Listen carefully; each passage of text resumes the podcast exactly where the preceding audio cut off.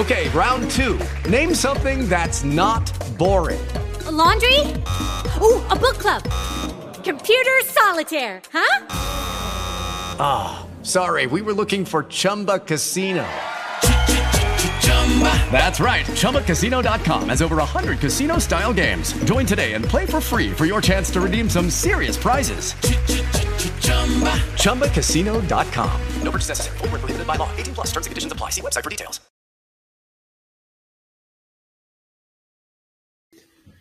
Eccoci. Ciao Paolo, ciao Andrea. Spero. Mi sentite? Buongiorno a tutti. Sì, sì, ti sentiamo Alberto. Ciao a tutti. Sentivo un silenzio, allora ho detto ho fatto la, la prova tecnica che ci fossimo tutti.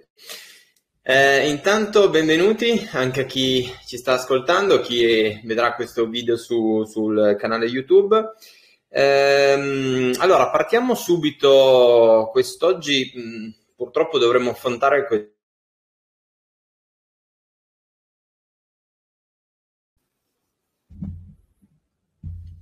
Mi sentite? Scusate. Abbiamo dei problemi tecnici. Io ci sono, ma mi sa che Andrea... No. Ok, perché sentivo male. Per un attimo. Sì, adesso vediamo se Andrea ri- riviene su.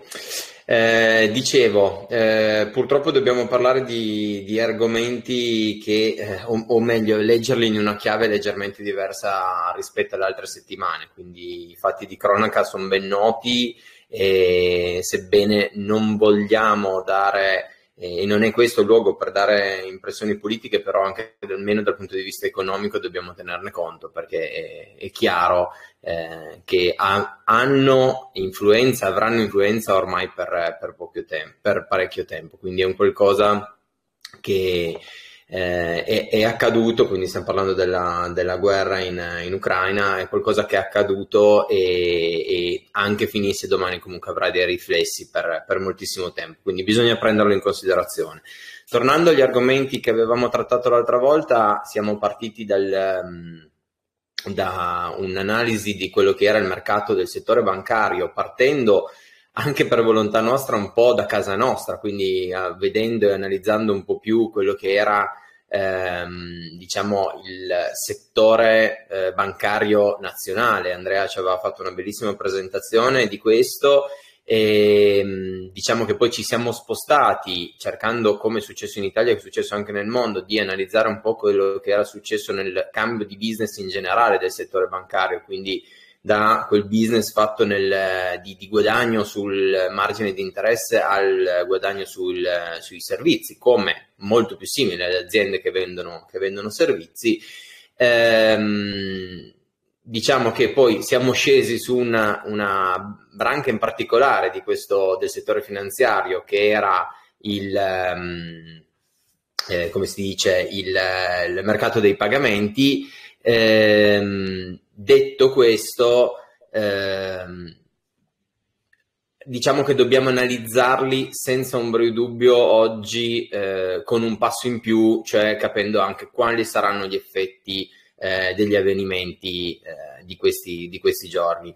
Eh, mi permetto solo di dire che siamo, dobbiamo farci ehm, queste considerazioni perché abbiamo un settantenne che ci, sta costringendo a farlo. Questo dovrebbe farci riflettere prima ancora di tutti i discorsi politici, che forse è la cosa che fa un po' più arrabbiare.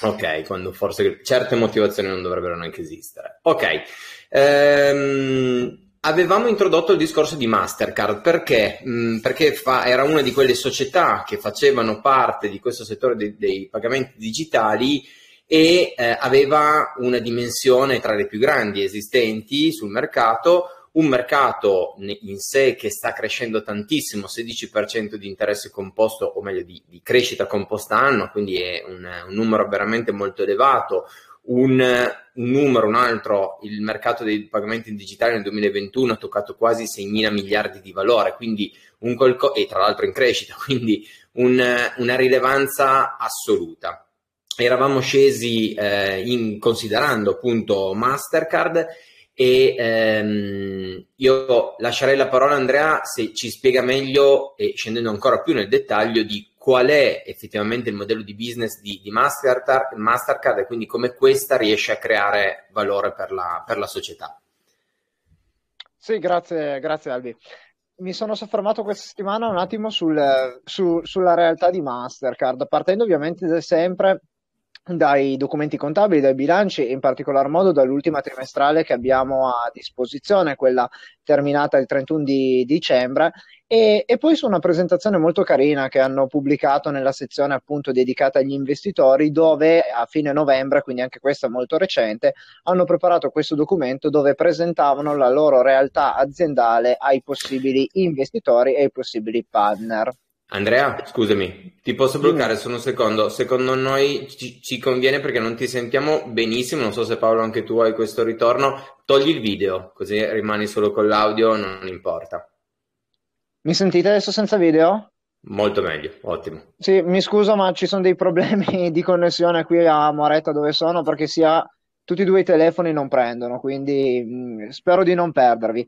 Torna- okay. tornando, tornando, a noi, no, dicevo, mi sono soffermato sul modello di business di Mastercard partendo dai bilanci e quindi dall'ultima trimestrale a disposizione, quella del 31-12-2021 e su un documento molto utile che hanno pubblicato a fine novembre una presentazione dove vanno così a descrivere un po' qual è la loro realtà eh, sia per gli investitori che per eventuali altri partner.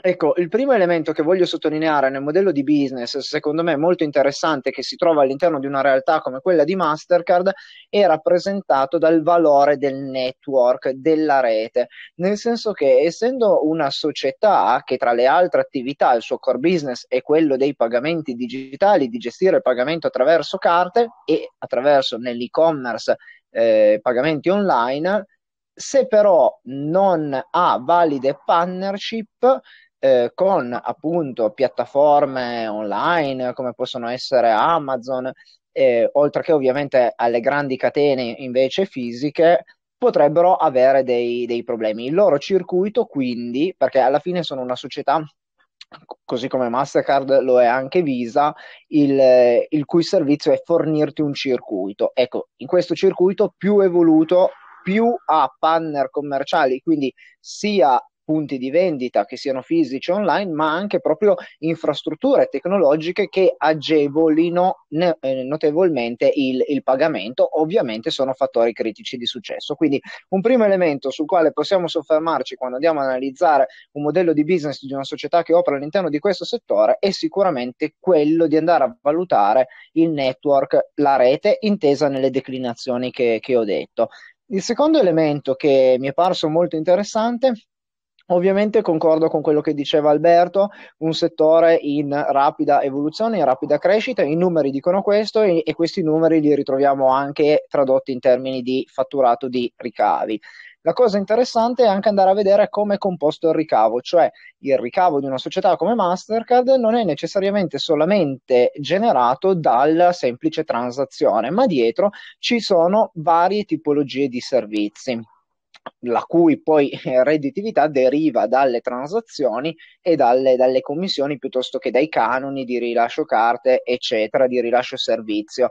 Eh, però attenzione, ecco, eh, era, è proprio interessante andare a vedere come non sia semplicemente il pagamento, la transazione digitale, ma ci siano una serie di fattori che vanno dallo sviluppo di sistemi di cyber e di intelligence alla data and service, piuttosto che a altre tipologie di ricavi che nei documenti non, non hanno definito in modo più dettagliato, ma è una parte residuale dei, dei ricavi. Tutto questo ovviamente è importante sempre ricordarlo, e arrivo al terzo e ultimo fattore, eh, andare es- dobbiamo essere consapevoli che siamo in un settore che si è sviluppato molto negli ultimi anni, ma che è in costante evoluzione, come abbiamo detto la scorsa volta.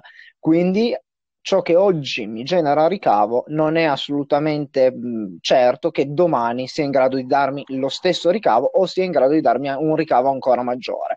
Allora, quando si va a analizzare eh, una realtà come può essere Mastercard, ma stesso discorso lo si può trovare su Visa, merita soffermarsi sulle key priorities, cioè sulle priorità eh, che la società decide di, di darsi. In queste priorità si possono un po' vedere quali sono i suoi obiettivi sulle quali focalizzerà gli investimenti oltre che tutta la sua attenzione. Nel caso di Mastercard eh, lo farà su sia estendere i servizi di pagamento, sia estendere altre tipologie di servizi collegati ovviamente sempre al, al pagamento e l'ultimo è proprio il network. Ritroviamo la priorità sul network dal quale ero partito perché solo attraverso network eh, più ampi, solamente attraverso partnership sempre crescenti e sempre attuali, perché ci sono realtà che oggi sono poco sviluppate, ma che nei prossimi anni saranno molto sviluppate e saranno diverse da quelle che oggi sono predominanti. Oltre a tutto questo, e con questo concludo, citano il tema della cybersicurezza. Ecco, qua io credo che sia un punto fondamentale per società che operano all'interno di questo settore e sarà un fattore critico di successo sempre di più nei prossimi, nei prossimi anni. Grazie, grazie Andrea, ti abbiamo un attimino perso ogni tanto, ma eh, il, il, messaggio tuo è stato, è stato, chiaro. A Paolo invece a questo punto oh, faccio fare lo sforzo, purtroppo, ripre- ripeto, un po' ingrato, di dover fare ehm, una considerazione su quello che è oggi questo modello di business su quello che è ehm, l'effetto che hanno eh, gli scenari attuali, le sanzioni in particolare, perché abbiamo visto che forse la guerra si è trasformata ehm, da parte nostra, da parte di, de, del non il versante Russia, e quindi inglobo tutti quelli che eh, in maniera mi sembra anche abbastanza unita hanno risposto eh, per quello che potevano senza voler andare a prendere le armi perché credo che ormai sia dopo 2000 anni di storia un po' più di intelligenza, speriamo che eh, l'abbiamo acquisita e quindi tanto la guerra fa male a chi la vince e a chi la perde, quindi non avrebbe nessun senso farla. Detto questo, ehm, si sta battendo e combattendo una guerra economica, tutti, eh, cercando di andare a pungere sul portafoglio. Paolo, queste sanzioni cosa, quali potrebbero essere gli effetti che hanno su, su, questo mercato, in particolare su quello dei, dei digital payment? Ma allora sì, il compito non è, non è facile, eh, soprattutto la difficoltà in questo momento è eh, per noi rimanere oggettivi, quindi non andare a schierarsi da una parte o dall'altra, eh, ma provando a rimanere oggettivi su quello che sono le sanzioni oggi decise e contestualizzare i pagamenti digitali nel mercato russo in particolare. Allora, il mercato russo, ehm, per chi non lo sapesse, è sempre stato storicamente basato su un utilizzo importante del contante, non è mai stato particolarmente eh, evoluto sui pagamenti digitali. Questo però ehm, è un trend che si è visto anche in tutto il mondo, che i pagamenti digitali continuano a diventare sempre più importanti Pensate che eh, solo eh, alla fine del 2019 il, c'è stato un pareggio, quindi un 50-50 di pagamenti digitali rispetto al pagamento del contante in Russia. E il Covid anche qui ha dato una sferzata importante perché anche se in maniera diversa eh, paese per paese, anche la Russia ha dovuto patire restrizioni di spostamenti e, ehm, e lockdown, lockdown scusatemi, e quant'altro. Allora, il, in Russia ad oggi il mercato dei pagamenti digitali vale circa 58 eh, miliardi di dollari eh, ed è eh, stato stimato che varrà 82 miliardi, quindi considerate la crescita, soltanto nel 2025. Quindi una crescita importante in pochissimo tempo. E eh, secondo una survey che è stata fatta nel mercato russo, in tutto il paese i pagamenti digitali sono largamente utilizzati, soprattutto per gli acquisti effettuati online, ma anche per gli acquisti al ristorante piuttosto che ehm, gli acquisti nei negozi e nei, nei, negozi retail tradizionali. C'è un caso eh, particolare, c'è il mercato del, del, settore bancario in Russia che, ehm, a cui non siamo molto abitu- abituati, che è il caso della Sberbank, che è la maggiore banca russa, eh, considerato che serve circa il 70% delle persone in Russia eh, utilizzano la Sberbank e eh, la seconda banca è la metà della Sberbank, quindi è una, una situazione un po' particolare che in, in mercati occidentali non è così eh, frequente. Eh, secondo una survey anche qui condotta in, in Russia, il, la quota di mercato di pagamenti digitali della Sberbank si aggirerebbe all'incirca l'83%, quindi l'83% delle persone intervistate dichiarano di utilizzare la Sberbank come una delle eh, banche utilizzate per i pagamenti digitali.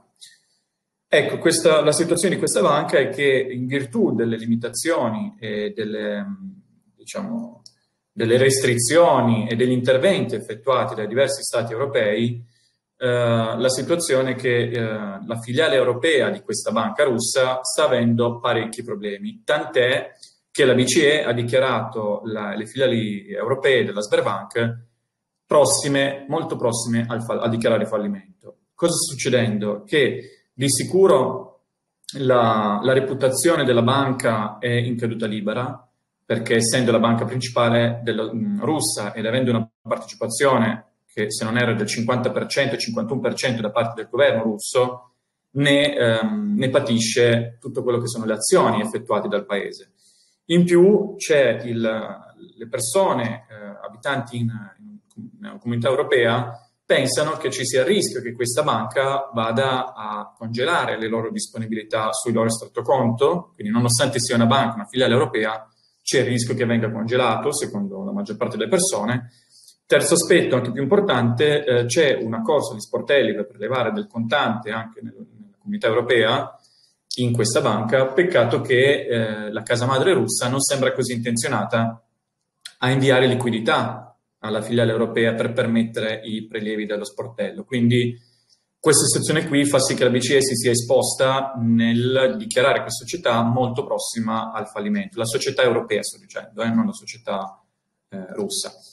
Um, la, la terza, il, diciamo, l'altro aspetto invece um, riguarda la, lo specifico, quello che sta succedendo a Visa uh, e Mastercard, Mastercard di cui stavamo parlando prima. Um, qual è la situazione di Visa e Mastercard e quanto sono importanti nel mercato russo piuttosto che quanto pesa la Russia sul mercato, sui bilanci di Visa e Mastercard? Allora, la stima di, di quanto pesa la Russia su Visa e Mastercard diciamo che potrebbe essere circa un 5%, quindi sul loro eh, fatturato la Russia è importante, sì, ma non così rilevante come possono essere magari altri mercati.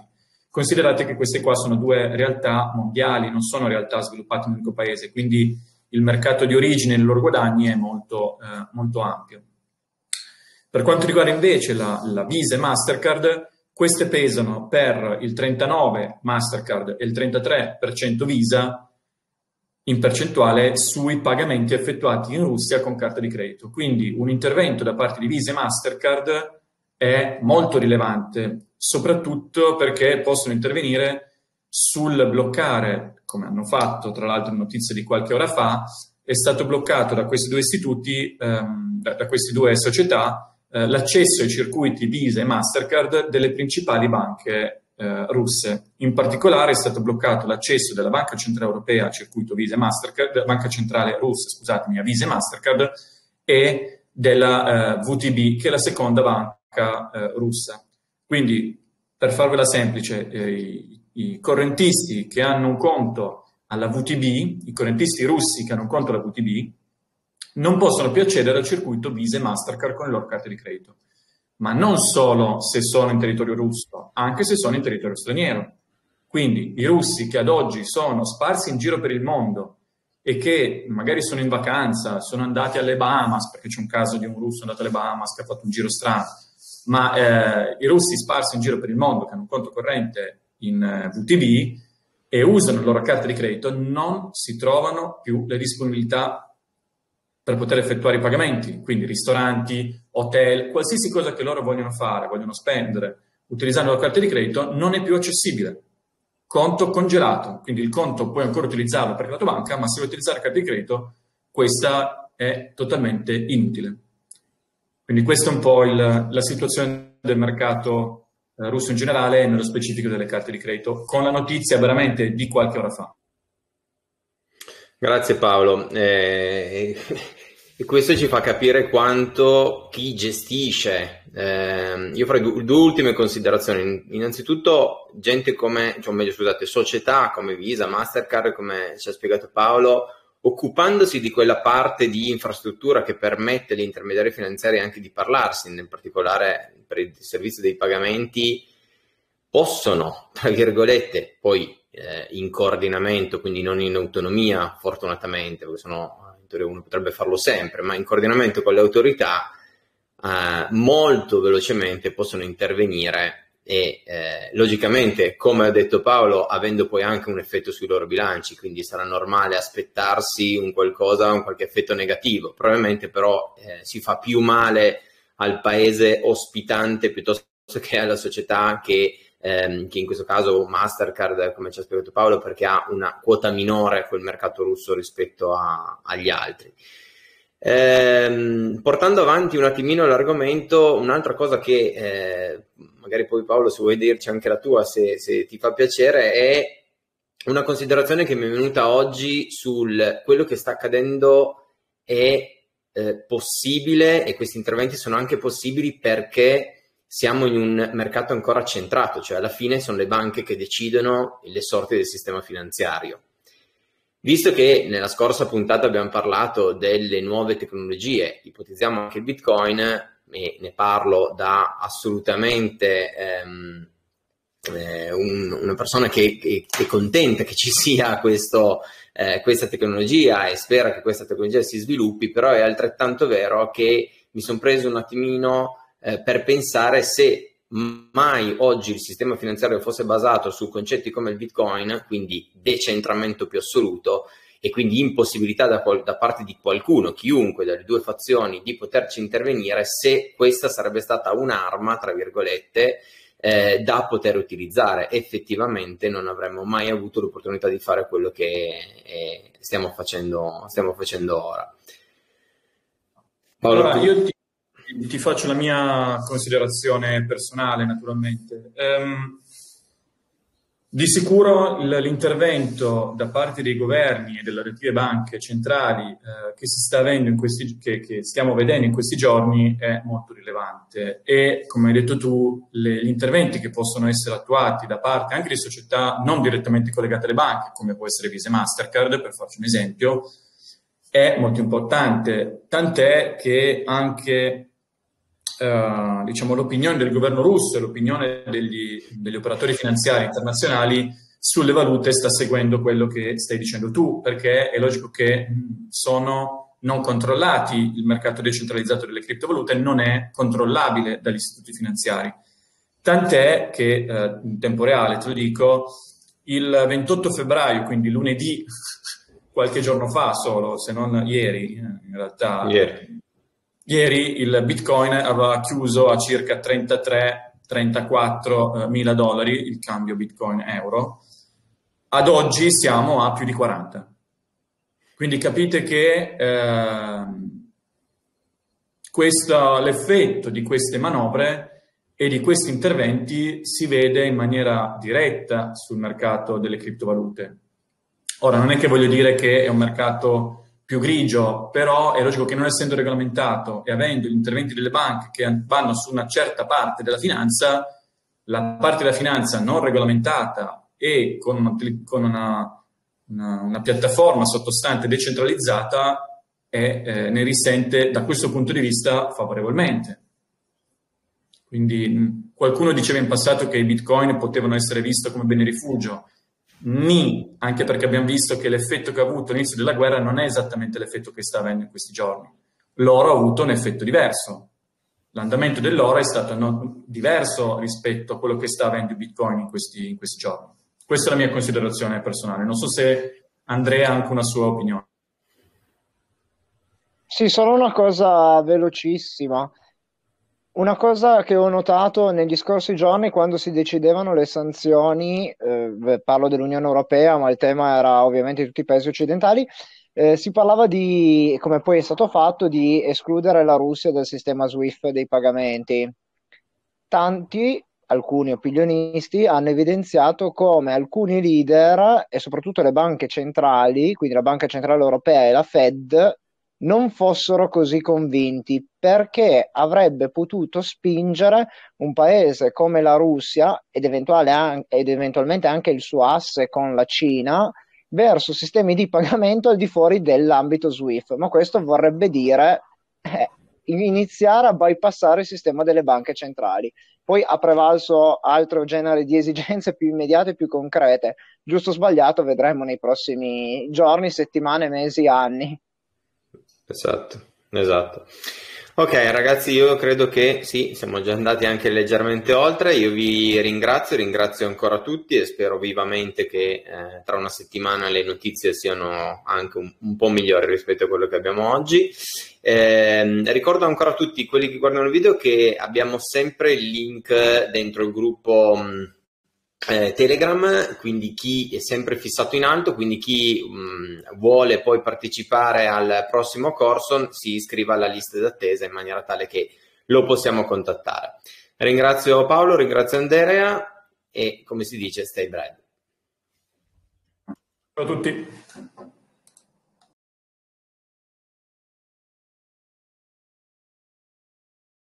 Lucky Land Casino asking people what's the weirdest place you've gotten lucky? Lucky? In line at the deli, I guess? Aha, in my dentist's office. More than once, actually. Do I have to say? Yes, you do. In the car before my kids' PTA meeting. Really? Yes. Excuse me, what's the weirdest place you've gotten lucky? I never win and tell. Well, there you have it. You can get lucky anywhere playing at LuckyLandSlots.com. Play for free right now. Are you feeling lucky? No purchase necessary. Void where prohibited by law. 18 plus. Terms and conditions apply. See website for details.